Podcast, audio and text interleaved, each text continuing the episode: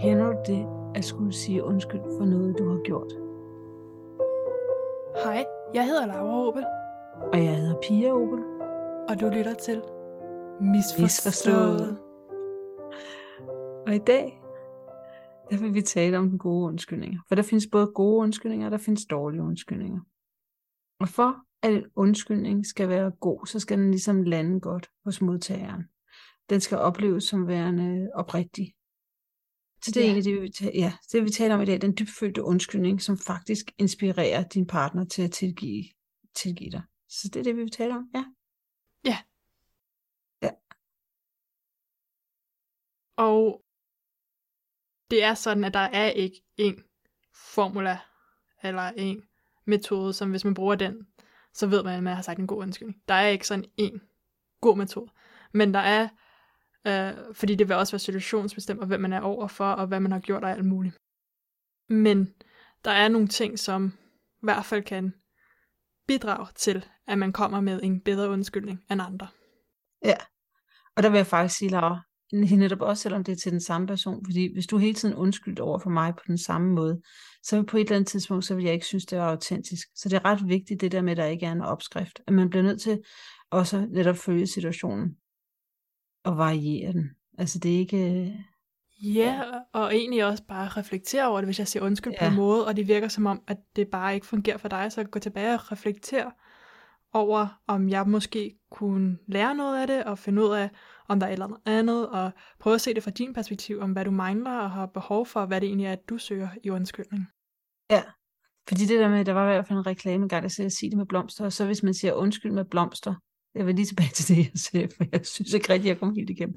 Så hvis du bliver ved med at komme med en buket blomster, når du siger undskyld til mig, altså det kan godt være, at første gang, så virker den på et eller andet tidspunkt, så bliver den bare lidt flad, så bliver den bare fesen. Altså, der, der er noget med, mm, intentionen skal være der, altså man skal kunne mærke afsenderen, men hvis afsenderen bare er der, fordi, fordi personen har vidst, at det har virket tidligere, altså det er ligesom om, det er netop den der autenticitet, der skal være der, man skal kunne føle undskyldningen for den lander godt, synes jeg. Ja. Ja. Så det vil sige, der er noget med, at, at det, for at en undskyldning skal lande godt, så skal der, så skal der være mm, et klart signal om, at den, der undskylder, er bevidst om, eller tager ansvar for, at han eller hun øh, ved, hvad der foregår.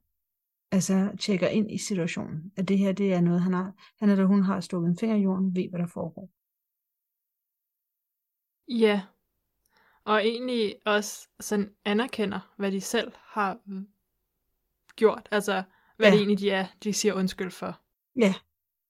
De skal tage ansvar for deres handlinger. De skal indrømme, altså, for jeg tænker, jeg tænker på, at de skal indrømme det svigt, som de har stået for, og det kan være større eller mindre svigt, ikke? Øh, altså på den måde skal de vise, ja, de skal, de skal være bevidste om, at de gjorde noget forkert. Og så tænker jeg nemlig, der er også noget andet i forhold til modtageren, fordi det er sådan, så hvis man nu forestiller sig to venner, eller to partner, eller hvad det er, og den ene part har gjort noget forkert, så er det vigtigt, at den her person anerkender det, men det er også det, at den anden person, der føler sig svigtet, altså når vi er svigtet, så er vi ikke gearet til at give den anden person the benefit of the doubt. Så er vi ligesom, øh, så er vi i alarmberedskab, altså fordi, øhm, ja, det, som vi også talte om, i, som vi taler om hele tiden, synes jeg, i alle vores episoder, så er vi det der red alert, så er vi aroused, ikke? Øh, øh, ja, så er vi et sted, hvor frygten styrer showet, hvor vi ligesom ikke rigtig kan tænke rationelt, hvor vi fører, kører på instinktet, ikke? Ja. Og jeg tror også, at sådan, der er en generel første reaktion på, om vi måske gør noget uhensigtsmæssigt, eller øhm, begår en fejl, som vi ligesom sk- skal tage ejerskab for, at det kan godt være, at hvis vi ikke er bevidste omkring det, eller at det ikke har været vores intention, eller et eller andet, at det kan godt være, at vores første respons er faktisk at reagere defensivt. Mm. Øhm, og det kan være selvfølgelig at benægte, eller finde på gode grunde til, hvorfor man har gjort, som man har gjort, eller Ja. øhm, ja, man prøver- går i defense. Ja, undskyld.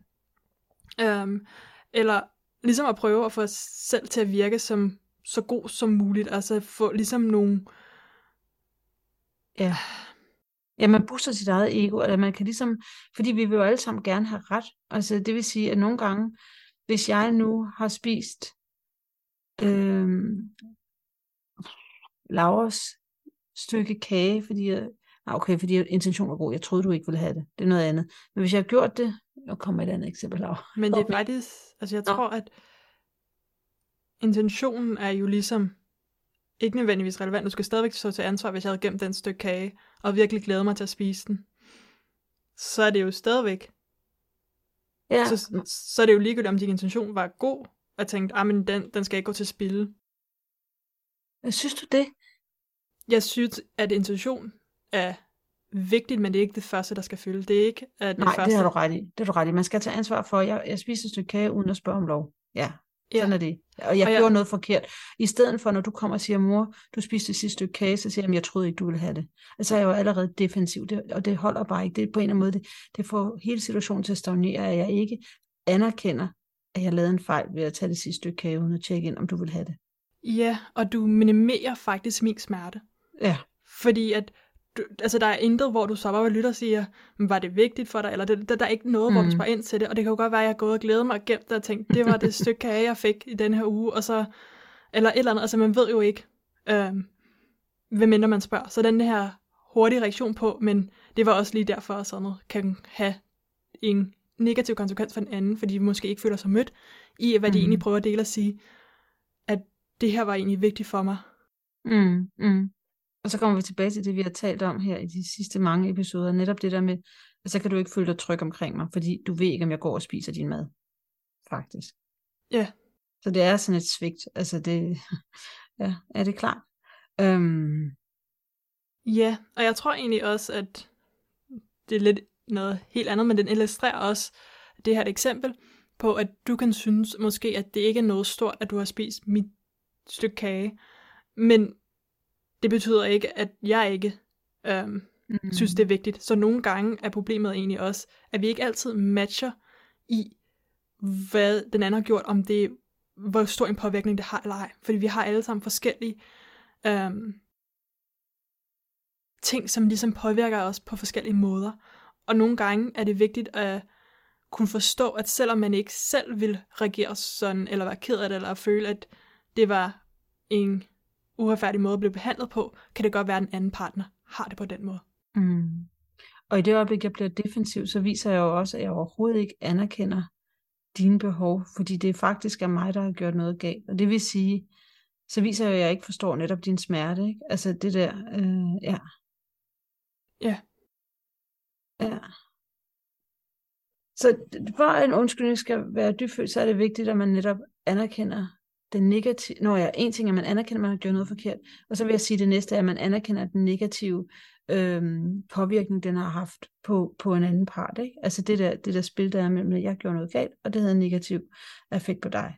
Og det der, så jeg anerkender, at åh, det er åndssvagt, det her stykke kage. Skal vi take it up to øh, utroskab eller sådan noget? Skal vi fortsætte med kagen?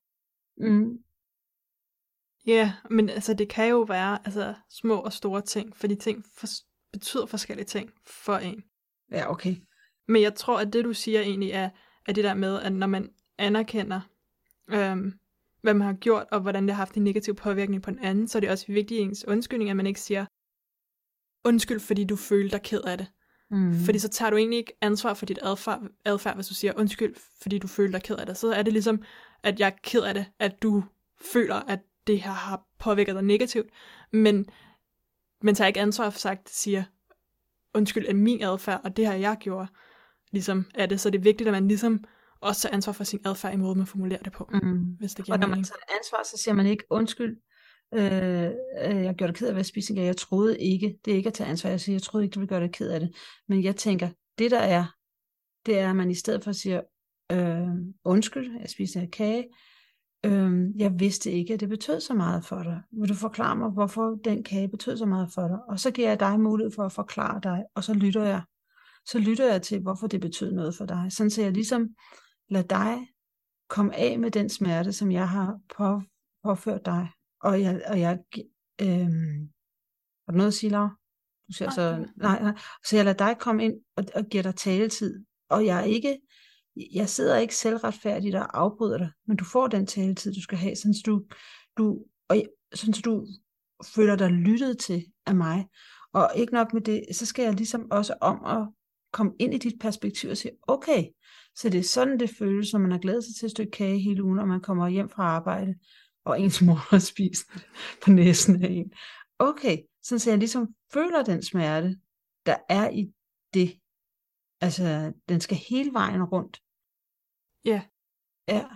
Og det gør jo også, at undskyldning virker mere oprigtigt for den, der modtager det, hvis man faktisk har brugt tid på at lytte til den anden person, og virkelig forstået, hvordan det har påvirket dem, end hvis man bare smider en hurtig undskyldning ud og siger Mm. et eller andet, hvor at den anden i hovedet ikke har ligesom følt sig mødt, eller man siger undskyld for det forkerte, fordi man ikke lige har taget den tid til faktisk at lade den anden forklare, hvad det egentlig var, der var vigtigt for dem i den situation.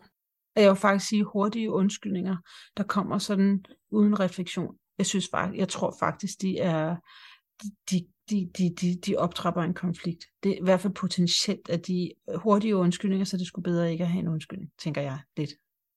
Ja, jeg tror også, at studier har vist, at hvis man siger undskyld for hurtigt, så er det altså den her knee-jerk, altså sådan næsten reaktion på det. Mm. Øhm, så, så virker det som om, at det faktisk ikke er tænkt over eller velovervejet, eller man faktisk ikke har haft tid til at processere det, og egentlig kan være oprigtig undskyld, øh, oprigtig Mm. ked af det. Øhm, hvor man kan også have det modsatte, at hvis det tager for lang tid, så er det også, hvor man ligesom har lidt sådan, det føles som om, at man kun siger undskyld, fordi der er ingen vej udenom. Så det virker som om, at der er sådan en sweet spot i midten, omkring hvor lang tid man skal være om at sige, før man siger undskyld. Ja. Og det må I selv finde ud af i jeres forhold, hvordan den, hvor den sweet, sweet, sweet spot ligger. Ja. Jeg tror også, at nu når vi øhm, snakkede omkring det her med, at, at undskyldning skulle virke oprigtigt eller ægte, Mm. øhm, så har et studie også vist, at øhm, der er større øhm, sandsynlighed for, at folk faktisk tror på en undskyldning, hvis personen, der undskylder, faktisk viser øhm, anger i Ja. deres undskyldning. Ja. Øhm, og det kan selvfølgelig være både igennem deres kropsprog, eller øhm, hvad de siger. Ja. At man viser, at man er ked af det, man faktisk, det, det, det, at man ligesom netop har medfølelse. Altså anger, det er selvfølgelig remorse, men også, vil du ikke sige, det er også noget med empati, man er medfølelse, der er vel også noget i den, eller man fortryder, man har gjort det. Er det det? Man fortryder, man har gjort det. Ja. Ja. Altså, og man viser faktisk, at man... Ja, altså, at det, det er ligesom, ja, at man fortryder, man har gjort det, at man anger. Ja, jeg tænker, jeg tænker, nu tænker jeg, jeg har lige et sidespring, og netop også til Esther Perel, som jeg altid taler om, som jeg ikke har øh, sagt i nogle af vores referencer, fordi det er ting, jeg har læst og hørt for lang tid siden, og aner ikke, hvor jeg har det fra. Men hun siger netop det der, hvis det er utroskab, så skal man vise, at man angrer, at man gjorde den anden ondt. Fordi rigtig mange, de fortryder faktisk ikke utroskab, de fortryder ikke sidespringet, eller hvad det var, men de er ked af den smerte, som de har givet den anden person, som de, de har påført den anden person. Det er det, de fortryder, det er det, det, de angrer, ikke fortryder, det er det, de gerne vil gøre godt igen, fordi de har, det var aldrig deres intention at påføre den anden smerte. Ja. Ja. Så tænker jeg også lidt, at, øhm, mm, at i den gode undskyldning, i den gode undskyldning, der, der er der den der med, at man, når man viser sin partner, at man gerne forbedrer sin adfærd. At jeg på en eller anden måde, øhm, jeg ved ikke rigtig, den sidder lidt skævt med mig med det der, om man skal tilbyde, at jeg aldrig spiser kagen for dig mere, for jeg synes, det er så svært at tale ud i fremtiden med det, jeg har læst et sted, men jeg synes, at det, at det skal man gøre. Men jeg synes minimum, eller hvad, hvad du har noget at sige? Ja, altså jeg tror, det du er i gang med at komme ind på, øhm, hvis jeg må Ja, overtage. det må du gerne ja, tage overtage. Altså jeg tror, at det er denne her øhm, fremadrettethed i undskyldning.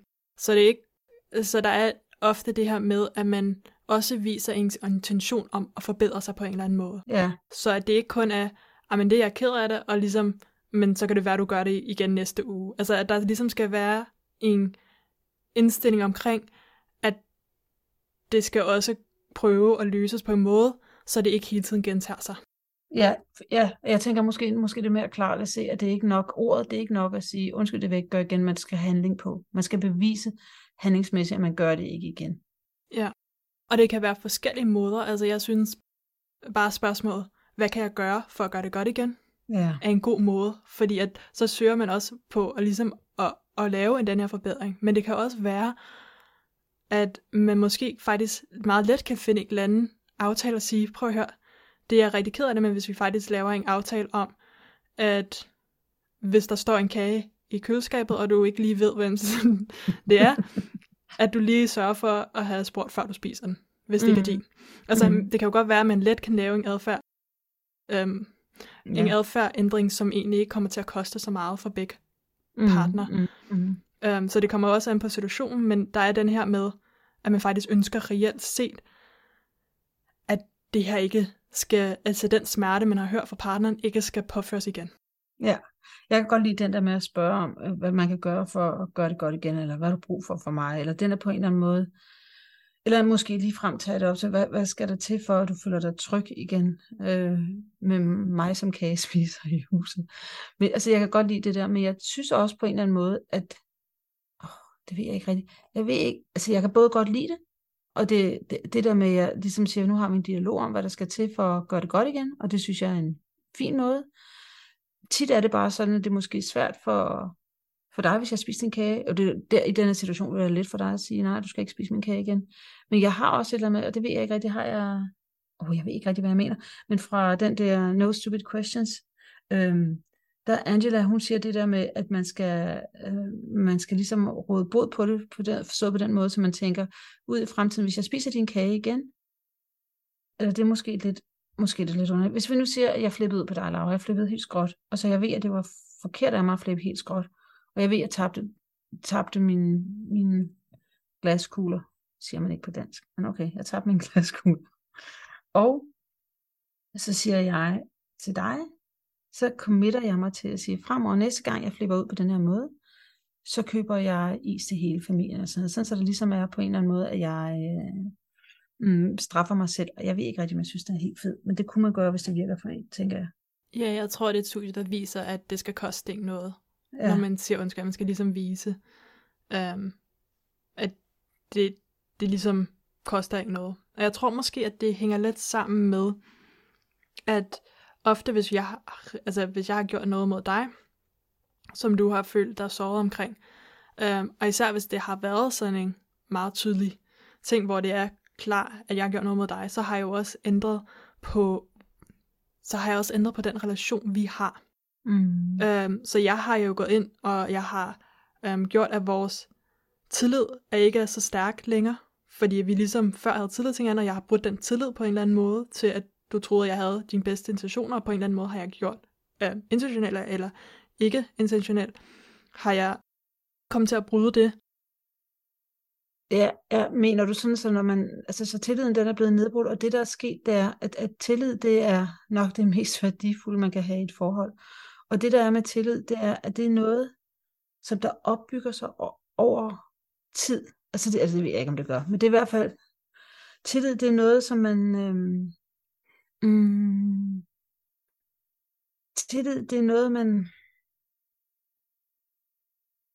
Et, øh, et, på engelsk det the currency ikke? Of, øh, of, øh, of the relationship. Det vil sige, det er noget, at man kan have... Det er bare det, der ord er ikke nok, der skal handling på. Der skal egentlig, egentlig det, og det vil sige, at man bliver nødt til at leve med den smerte, som man har forvoldt sin, den anden, ikke? Ja, altså, og det er vigtigt, at når man har lavet den her pubertet, at man faktisk går ind aktivt og prøver at genetablere tilliden og arbejder videre hen imod, at man kan genetablere tilliden. Ja, og det vil sige, jeg siger også det der, hvis jeg går så går ind og spørger dem, hvad, hvad, hvad øhm, netop, hvad kan jeg gøre for at gøre det, for at gøre det godt igen, ikke? så hjælper jeg dig også med at hele i forhold til, til det tillidsbrud, som jeg har skabt imellem os, den, den, det, det brud, jeg har skabt imellem os. Ikke? Det, det er en god måde at tage sit ansvar på, synes jeg. Øh. Ja. Jo, fordi det er sådan med tillid, at det kan jo tage, egentlig kan det tage år at bygge et, et tillidsforhold op, og så kan det være, så kan man miste det på sekunder. Jeg tror ikke over en kage, man mister det. Men, men det er bare, det er bare det, det er fundamentet af, af, af, af forholdet. Det er så, ja, det er så fragile, det er så sårbart. Ja. Mm. Og jeg tror også, at altså, tillid, det, det skal man jo øhm, genetablere eller bygge sammen. Det er ikke noget, som kun den ene person kan skabe et forhold. Det kræver begge partner. Og derfor vil jeg også sige, at en undskyldning, det er jo også en samtale mellem personerne. Mm. Og det er ofte en længerevarende proces, hvor man ligesom taler frem og tilbage, og man får lov til at procedere. Um, is, altså især når det er noget, der måske er lidt større, end uh, man har spist en kage, men altså hvis det er noget, der ligesom fylder, at der skal tid til at processere det sammen, og finde ud af det, og frem og tilbage i en samtale. Mm. Og jeg tror, at en god eksempel på, at ligesom at sige undskyld, at det ikke kun er nok, at den ene person tager alt ansvaret, fordi det ligesom virker akavet af for eksempel, eller at det ofte ikke er sådan, det fungerer, at for eksempel hvis jeg kommer til at vælte en kop te ud over dig, øhm, så kan jeg sige undskyld, og så skal jeg selvfølgelig ligesom rydde op efter mig. Men det vil være meget mærkeligt, hvis du bare stod og kiggede på. Ja, og lød dig tørre teen af mine bukser, eller hvad det var. ja, og skulle ud og tørre, hente en klud og tage bordet og gulvet af, og fjerne alle de ting, der ligesom kunne være mest til skade af teen og sådan noget. Altså normalt er den instinktiv at hjælpe, fordi det kan godt være, at det er mig, der ligesom har kommet til at, at, at spille teen, men problemet er ligesom fælles nu. Ja. Ja, det er klart. Så det vil sige, undskyld, det er netop det der med, it takes two to tango. der er to, det er en bølge mellem to mennesker, det er en kommunikation. Fordi der er, der er en, der undskylder, og der er en, der tager imod undskyldningen. Så det er også noget, der er vigtigt. Ja, det er at tage imod undskyldning. Det vil vi tale om et andet sted. Det vil vi tale om i tilgivelsesepisoden. Yes. Mm-hmm. Ja og jeg vil også sige i forhold til, at den, der modtager undskyldning, så er det jo nogle gange en klar situation, måske, hvor den ene har gjort noget, som man ikke har medansvar i, men ofte er det jo, når man ligesom har en relation til en anden, at det ofte er noget, man også kan tage ansvar for. Um, så man skal også lige overveje, om man også selv skal komme og sige undskyld for sin del af, hvad der er sket, og, og sørge for, at man også tager ansvar for sin, fordi, og ikke bare falder i den fælde, hvor man bare ligesom siger, men okay, nu har partneren sagt undskyld, så nu får de alt ansvar. Men også ligesom at, at møde op, også og, og finde ud af, at man også selv har noget, man har bidraget med, som man skal rydde op i. Ja. Det er en fin måde at møde den anden, også fordi det nogle gange måske er svært at komme og undskylde, så det er en fin måde, hvis du vil sige til mig, mor, jeg tager også ansvar for, at jeg satte kagen lige foran din næsespids i køleskabet. det er i hvert fald ja. en måde at møde mig på, ja. Ja, eller jeg kunne have kommunikeret det, eller altså man kunne i princippet, der er ja. ting, jeg også måske kunne have gjort i den situation, som også førte til, at det skete, som det skete. I den tænkte situation. Mm, mm. Ja. Men, ja, ja. Ja, ja. Men så noget helt andet, det er timingen. Og der tænker jeg lidt det der med undskyldning. Er det nogen, er det, skal en undskyldning komme lige efter, eller er det for sent? Nogle gange at sige undskyld, og det kommer jo lidt an på, hvad det er, man har gjort eller ikke gjort, men nogle gange, altså jeg er lige kommet med en undskyldning over en måde, jeg opførte mig på for 20-30 år siden, og det blev taget vældig godt imod, hvor jeg netop går ind og tog ansvar for, at øh, øh, alle vores venner holdt op med at se en person, fordi et eller andet. Og bagefter har jeg tænkt, hvorfor, hvorfor gik jeg med på den båd? Det var da helt galt. Jeg kan vældig godt lide ham og hende. Ikke? Ja, det var to personer, det var et par. Gik jeg hen og undskyldte, da jeg mødte ham tilfældigt for den dag. Og hende også. Ja.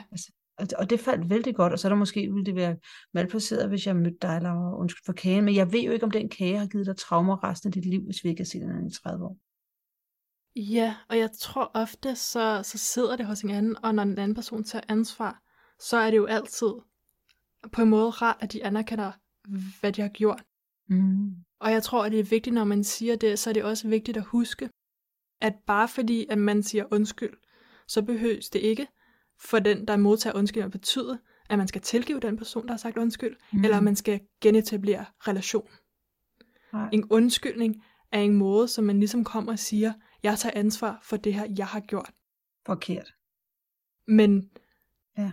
der er intet i, der siger, at den anden person skal sige, Nå, men det er helt fint.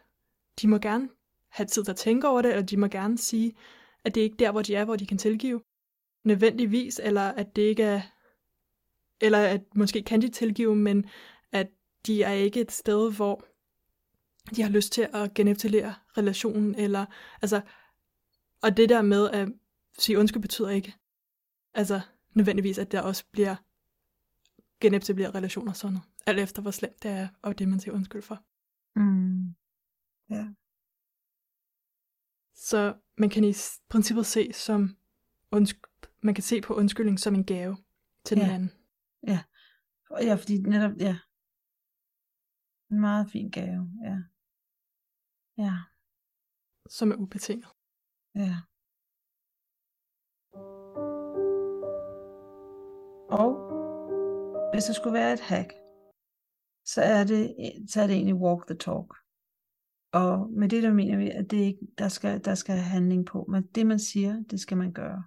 Øh, så det er egentlig det. Ja. Ja. Og så vil vi slutte af, og først vil jeg takke Juliana Vijaya for musikken, fordi musikken i vores podcast er lavet af hende, og så vil jeg tale om vores kilder, og der har vi været lidt rundt omkring. Jeg har taget lidt for No Stupid Questions, uh, How Should You Ask Forgiveness? Uh, jeg kan ikke huske, hvad værterne hedder, Laura, kan du huske, hvad værterne hedder? Angela Duckworth og Steven Dubner, tror jeg. Ja, det tror jeg også, du har ret i. Så har jeg taget, øhm, jeg ved ikke, om jeg har noget derfra, men jeg har været for, forbi, forbi en TED-talk med Esther Perel, selvom jeg sagde tidligere i podcasten, at jeg ikke øh, havde kilder på, men det har jeg. Rethinking Infidelity. A talk for anyone who has ever loved. Og det er fordi, det er en super fed TED-talk, og så tænkte jeg, nu må jeg lige se den igen. Jeg, jeg ved ikke rigtig, om der... Så har jeg endelig øh, en fyr, der hedder Bruce Music, og han har I'm sorry isn't enough how to make a sincere apology and be forgiven. Jeg kan ikke huske, er det en blog, Laura, eller er det en podcast? Jeg kan ikke huske det. Jeg tror, det er en blog. Ja. Det var det, jeg havde. Har du noget? Ja, jeg har også um, Hidden Brain, The Power of Apologies, med Tyler Okimoto som gæst. Ja. Og verden er Shankar Vedantam, cirka. Og så er der kun at sige, at vi også har en Instagram-profil, og den hedder misforstået, mis, underscore forstået, og derovre der ligger vi øhm, alle vores kilder, så I kan gå derhen og tjekke dem ud, for de er super fede, nogle fede podcasts, og TED Talks, og blogs, og Tak, fordi du lyttede med. ja tak, hej.